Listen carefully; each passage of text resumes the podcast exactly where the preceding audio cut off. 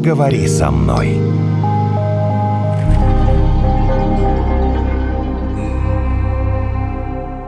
Я долго думала, Женя, как к этой теме сегодняшней подойти, потому что, с одной стороны, она серьезная, а с другой стороны, если серьезно говорить о смерти, то становится очень страшно, и хочется убежать, спрятаться и засунуть голову в какой-нибудь далекий мешок. Почему? Потому что, ну, как можно каждый день думать о смерти? Как можно... Я не знаю, у вас такого никогда не было, какой-нибудь там вечером панической атаки. У меня просто такое один раз случилось, mm-hmm. когда ночью я выглянула в окошко, увидела вот это вот небо со звездами. Я вот как-то так совершенно очевидно представила, что наша Земля-то совсем круглая. И вот так вот я ее издалека увидела, увидела, и как она вот там одна крутится во всей Забита, это классика подросткового жанра. Да. И потом раз, и как бы взрыв, все что угодно, и все, и мы все исчезнем. То есть даже можно не дожидаться этого момента. Это классическая ситуация, она регулярно возникает у любого нормального, разумного человека, просто по-разному проявляется абсолютно. И мне стало очень страшно в тот момент. Да, конечно. Если бы я дальше продолжала конечно. жить в этом страхе, я бы, наверное, сошла с ума. Здесь дело не в страхе, а в том, что на вас начала, ну, грубо говоря, давить Вселенная. Осознание ничтожности себя перед бесконечностью мира. Это вот эта вот история. Совершенно как классическая верно. философская картинка. Наконец-то мне дали слово. Это подкаст «Поговори со мной». Евгений и Наталья с вами и Илья Слободчиков, профессор, доктор психологических наук. У нас сегодня тема, я бы сказал, достаточно страшная. Хочешь ты это признавать и не хочешь, главное, mm-hmm. ну, ну, она все равно любого человека пугает то, что он когда-нибудь умрет. Можно по-разному Но не к, то, что к этому пугает. относиться. Тут это же данность. Нас пугает не тот факт, что мы умрем.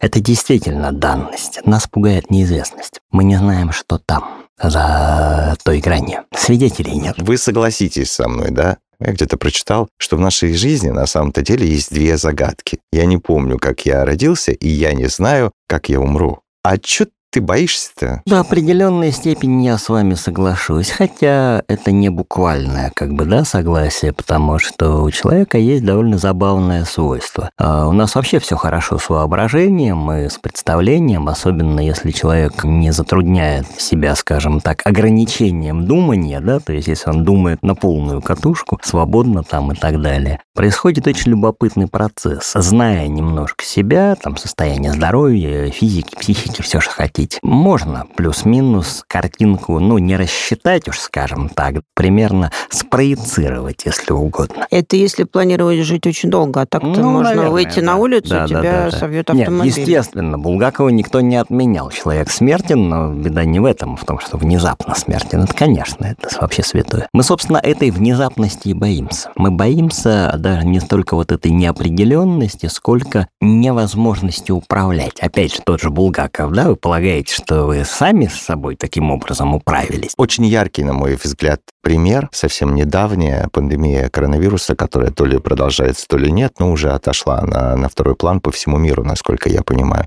И это, на мой взгляд, очень точно продемонстрировало вот эту боязнь умереть э, вообще любого человека. Почему было столько об этом разговоров? Я ходил, подходил к коллегам, к друзьям, к приятелям и задавал один и тот же вопрос. А почему ты так боишься коронавируса? Ты что, думаешь, что ты не можешь умереть от чего-то другого? Угу. И на этот вопрос мне никто толком не смог ответить, Илья, я вам хочу угу. сказать. И все же, да, они все понимают, что да, можно ведь попасть под трамвай, если вашим, вам так нравится Булгаков. Угу. Но почему вся эта истерика? Это страх смерти, и а, это всего нет, лишь пример. Это не страх смерти. Коронавирусная инфекция, в отличие от очень многих других вещей, она, собственно, тем и противна, она очень сильно бьет по нервной системе и по, собственно, нейромедиаторной системе. И вот та история про панические атаки, которые вы говорили, это один из элементов заболевания. Один из элементов протекания этой болезни, я на себе это знаю тоже, помимо всего прочего, в этот период жестких панических атак тоже проходил, когда болел. И беда в том, что это не вообще паническая атака, а это история вскрывания тех страхов, которые мы в себе в принципе несем и содержим. Мы же не вообще чего-то боимся, мы начинаем бояться конкретных вещей. Угу. А страх смерти – это один из э, наиболее, я бы сказал так, ну не то чтобы глобальных, он скорее... Ну, Мне такая... кажется, основополагающих вот Нет? Картинка, но основополагающий страх жизни. Это немножко про другую историю. О. Страх смерти, он скорее, ну, такое вот буквальное как бы обозначение. То, что мы знаем с самого начала. То, что само собой разумеется и когда-нибудь неизбежно будет. Вот это скорее вот про это ситуация. Да, ничего с да? этим нельзя Ничего поделать. с этим нельзя поделать. А как э, с ним жить? Вот как Неизбежность перестать такая. бояться?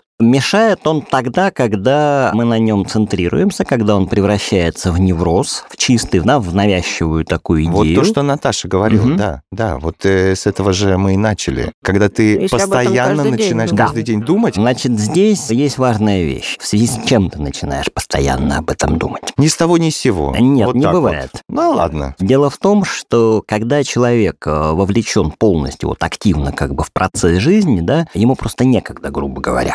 Потому что у него забивка и событийным, эмоциональным рядом, там, любым другим общением, там, чем угодно, она идет настолько плотная, что ему некогда погружаться в этот контекст. Каждый день, во всяком случае. Ну, При всем при том, понятно, что мы устаем, понятно, что мы отвлекаемся, понятно, что у нас есть там параллельные всякие внутренние пласты, например, да, тяжело болеющие родственники, там близкие, предположим, мама, папа, там кто-то, вот, да, то есть мы понимаем с одной стороны, одной половинкой мозга, что неизбежен сам факт того, что родители уйдут. С другой стороны, нам до такой степени не хочется, мы берем классическую ситуацию, это болезненный процесс сам по себе, как переживание, болезненный, хоть и неизбежный, что мы стараемся всячески, с одной стороны, эти мысли отталкивать и вообще максимально как бы создавать коридор, чтобы эта мысль не наступала. Но обратную-то сторону медали никто не отменял. Чем больше мы стараемся оттолкнуть, тем острее сам образ возникает, сама картинка возникает. И здесь формально как бы, да, сделать с этим ничего нельзя. Можно сделать одну единственную вещь. Когда меня спрашивают, да, допустим, вот классический вопрос, про который мы сейчас обсуждаем, ты боишься смерти? Да, я боюсь смерти, как любой нормальный человек. Но я не боюсь смерти в то же время, потому что я знаю, что это такое.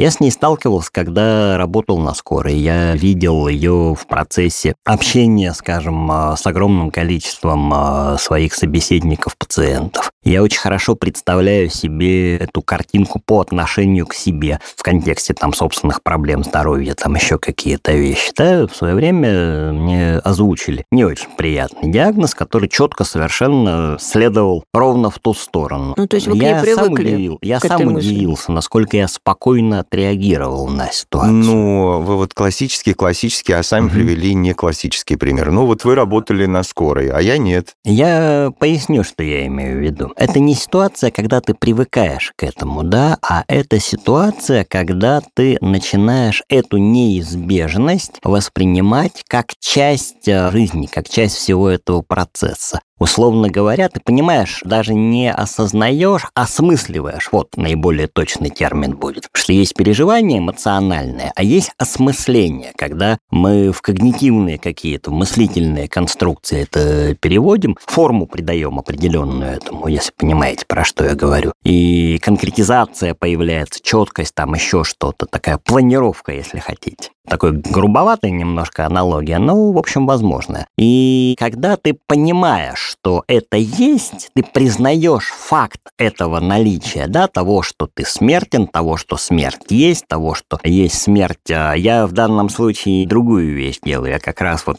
отматываю мысль, это вот про эту историю. Я понимаю, того, что ты смертен, того, что смерть есть, да, и того, что рано или поздно придется принимать факт ухода там тех же родных и близких, постепенно ты с этой мыслью свыкаешься. Она не становится менее тревожной. Как это понять, как это сделать, да, потому что так, как вы рассказываете, ну да, вот ну, как бы ты просто берешь, Потому да, что, знаете, часто говорят, вот э, там Мгм. твои близкие долго болели, ты же должен быть готов к смерти. Ну разве можно быть А, готовым к смерти можно. близкого человека? Как ни странно, можно быть к этому готовым, но при этом это все равно шок, это все равно стрессовая ситуация, и адаптация к этому стрессу все равно, как бы вот долго эта история не проходила, она все равно будет острой и болезненной. Но, по счастью, у человека есть очень любопытное свойство. Мы и к шоковым ситуациям, и к сверхстрессу адаптируемся довольно быстро. Иными словами, когда нам кажется, что нет, мы это не переживем, это неправда. Мы это переживем. Да, будет больно. Целый ряд будет очень сложных таких э, ситуаций, в том числе, кстати, и физиологических. Про слезы там, про все остальное потом отдельно поговорим, потому что это вообще вписано все в обрядовую культуру. Откуда взялась, допустим, история от поминальной трапезы, предположим, плакальщицы и всего остального. Мы с вами знаем, что в ряде традиций культурологических это, наоборот, праздничная история совершенно Нет, но я насколько так э, даже по своему опыту припоминаю, знаете, там обычно начинается со слез, а потом угу. все а потом, заканчивается. Да, да, да, да, да. Это мы еще возрастные вещи с вами не берем, потому что дети и взрослые по-разному реагируют совершенно. Дело не в этом, а в том, что у человека в контексте вот этой реакции включаются адаптивные механизмы. И он волей-неволей принимает эту ситуацию. И не то, чтобы он с ней срастается, сживается, свыкается. Нет, он ее принимает как часть своей жизни. А дальше уже идет такой своеобразный перекресток с разными дорожками. Можно из этого делать э, вечное чувство вины и там боли, чего хотите, да, потому что понятно, что уход близких активирует, как эмоции, активирует огромное количество переживаний. Ну, особенно, когда это какой-то ранний уход, например. Особенно, да? когда, когда ты не можешь это ранний уход, э, особенно, когда это уход в ситуации, когда у нас не очень хорошие взаимоотношения были. Много чего поднимается в этой связи на самом деле. Можно из этого сделать вечный укор, как говорила одна моя коллега, да, и вечное страдание. А можно из этой истории сделать другую вещь совершенно, потому что человек прожил столько, сколько смог, и очень много сделал в этой ситуации, и это оставляет память, это оставляет возможность вспоминать эти события и гордиться тем фактом, что рядом со мной был этот человек, да, и акцентировать внимание на том, что мы смогли друг для друга сделать. Эта ситуация тоже есть. Здесь вопрос э, скорее такого вот внутреннего ориентира, на что направляется вся эта картинка. И вообще, когда психотерапия идет подобных состояний, она ровно из этого и исходит, когда мы переживаем горе, потому что острое горе его нужно пережить, его нужно переплакать, нужно перестрадать, вся эта история, организм должен все это выбросить, это естественно и нормально. Но дальше за этим наступает следующая фаза, когда мы понимаем, что со смертью близкого наша собственная жизнь не закончена, потому что существует продолжение и место ушедшего этого нашего близкого в нашей сегодняшней продолжающейся жизни есть в виде вот этого сгустка памяти, в виде благодарности, в виде там много чего. Ну и плюс к этому не забывайте, что внутреннюю речь никто не отменял. Мой замечательный пап погиб, господи прости, 44 года назад. Я до сих пор мысленно с ним разговариваю. Я старше много, чем а, он был, когда погиб.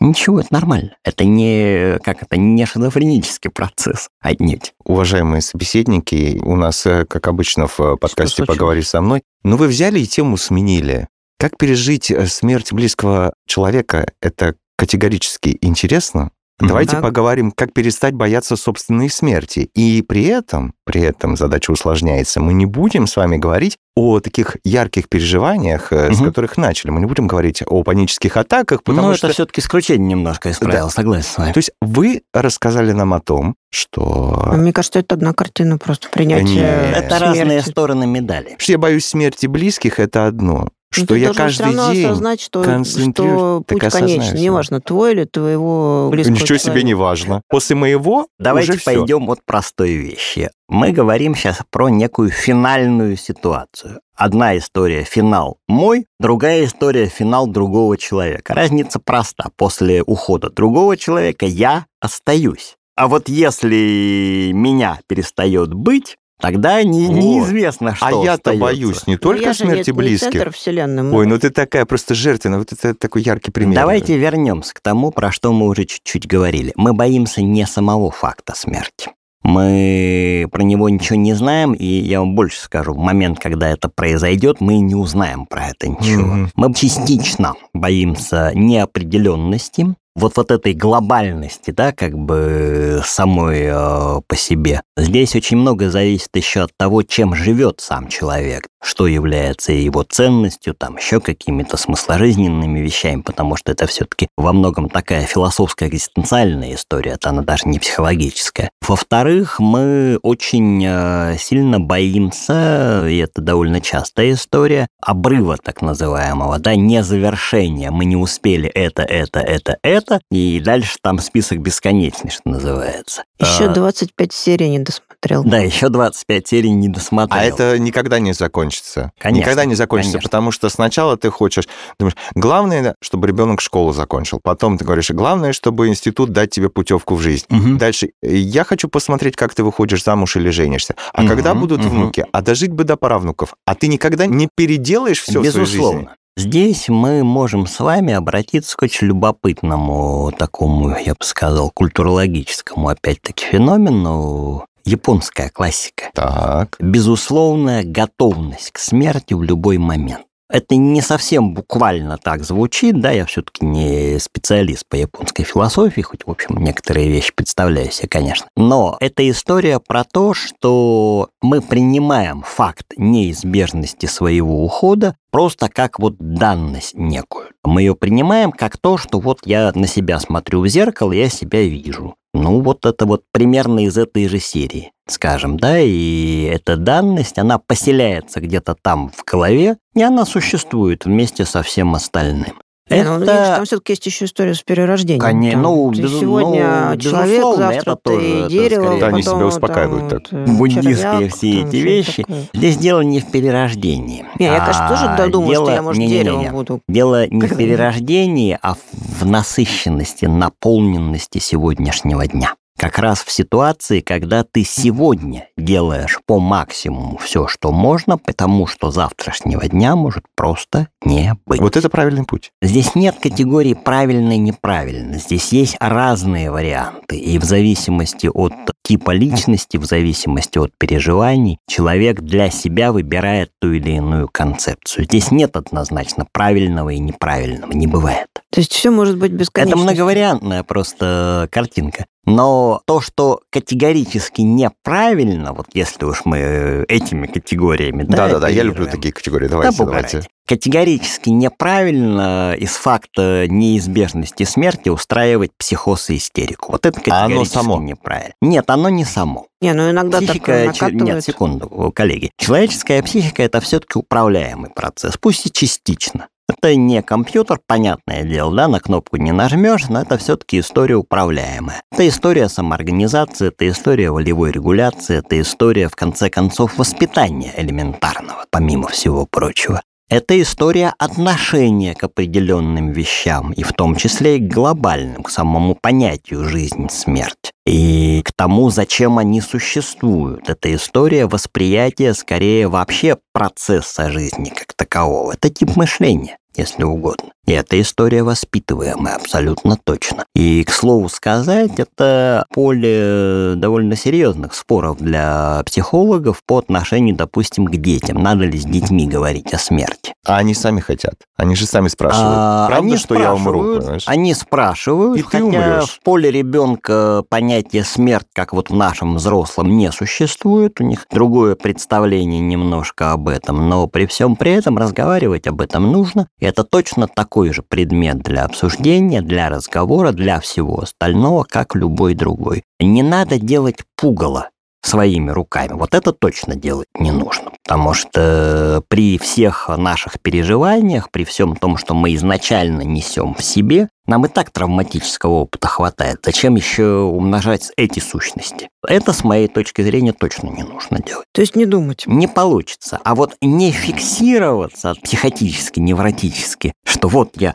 умру и ах, Ну, то есть не Да, думать, ой, это случится Факт. через неделю. да, безусловно. Ха-ха, оптимистка. Ой, Это может же случиться прямо сегодня. Да легко. Ну, Вот случится, хорошо. И Здесь что есть дальше? другая сторона медали. Мы что-то да? можем Да, да, сделать. да, да. Подождите, мы что-то можем сделать, чтобы это не случилось. Прямо сегодня. А, видите, вы также, вы также. Я абсолютно здесь э, с вами солидарен. Я Мгм. всегда так. Я ничего с этим поделать не могу. Но это не отменяет, Не отменяет. того, что люди Поэтому боятся. Не отменяет. Поэтому здесь есть две составляющие, еще раз говорю. Есть э, само эмоциональное переживание, вот сама сущность этого страха, и есть отношение к ней, вот это самое осмысление. Я могу бояться и делать этот страх э, смыслом жизни. Я ничего не буду делать, потому что я боюсь, ну, грубо Мгм, говоря, да? мгм. Блокировка идет любого действия. И я могу бояться, но делать при этом по максимуму, э, забивая там условно этот Мгм. страх событиями, переживаниями, впечатлениями, коммуникациями, принимая тот факт, что это все равно произойдет, но я хотя бы, извините, сделаю столько, что еще на три жизни хватит.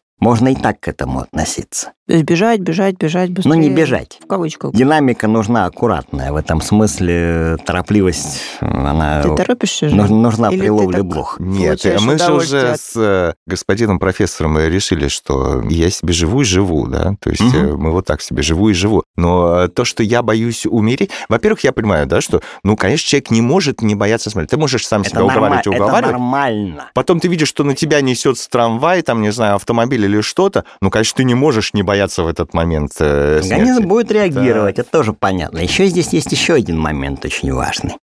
Эмоциональность подхода ко всему к этому. К жизни же тоже можно по-разному относиться. Можно считать, что все плохо, а можно считать, что, в общем, наоборот. Ну, Вообще тема другого подкаста, понимаете? Я есть понимаю, люди, я- которые я- постоянно им плохо, Я- постоянно. да, я Ну, сейчас этого немножко не об этом, а, А, да-да-да. коллеги, а о том, что эта ситуация, она в том числе распространяется и на наше отношение к факту возможной смерти. Можно принимать это как э, неизбежность и спокойно к этому относиться. Когда-то это будет. Ну, будет. А можно бояться и умирать вместе с этим страхом каждые Мгм. полчаса, каждый день. Вот таким образом мы точно сокращаем себе продолжительность. А откуда это берется у близких родственников, вот э, по мнению психолога, когда вот этот страх смерти, он немного видоизменяется, я боюсь умереть, потому что не понимаю, как ты будешь без меня. Или ты, ты, ты, да, будешь без меня. На самом деле нормально, нормально, ничего, переживет. Я могу сказать, эта история идет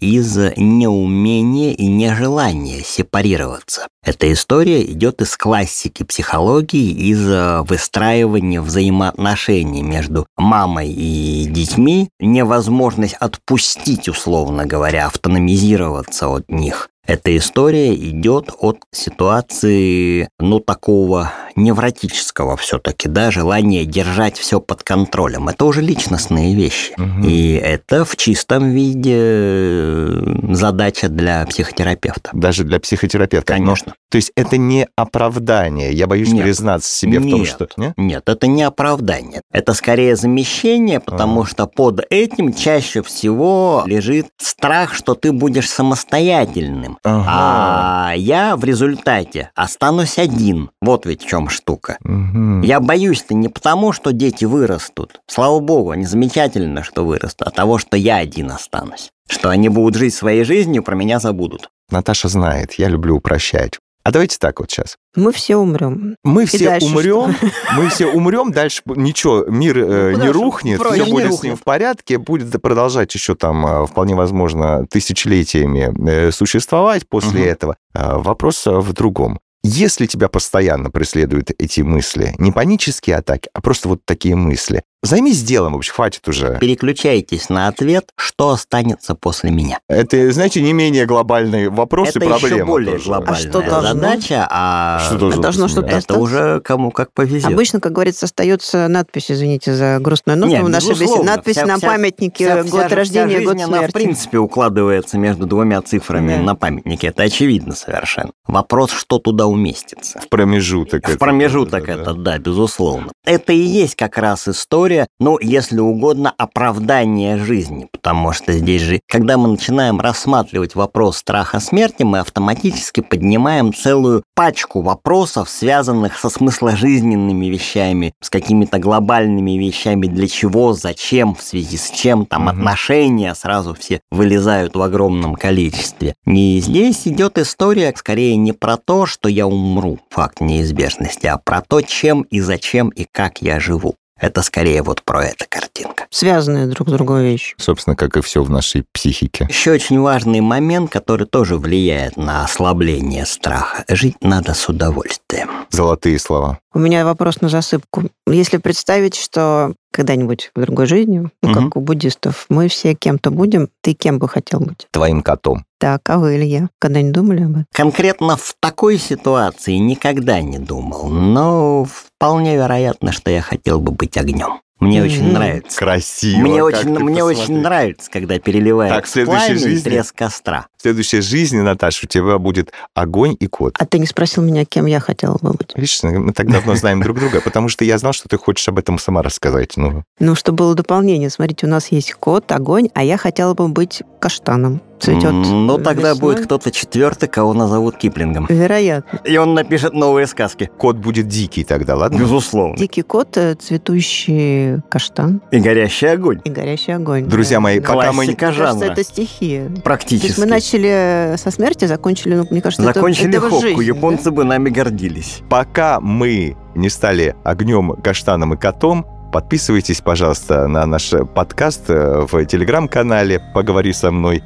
Да, получился такое. У нас был подкаст про психологию, а стал подкаст про философию. Понятно вам? Вот так. Ну, потому что невозможно ну, про смерть говорить без философии. Такой, который стоит на грани философии и психологии. Мы так и не узнали же. Вот мы сейчас проговорили почти полчаса, а другой мир-то мы не открыли. А я зато вывод сделал. Иди, короче, иди что-нибудь делай. Вместо того, чтобы Это думать. Да. Это безусловно. Профессор Илья Слободчиков, доктор психологических наук, был сегодня гостем нашего подкаста «Поговори со мной». «Поговори со мной»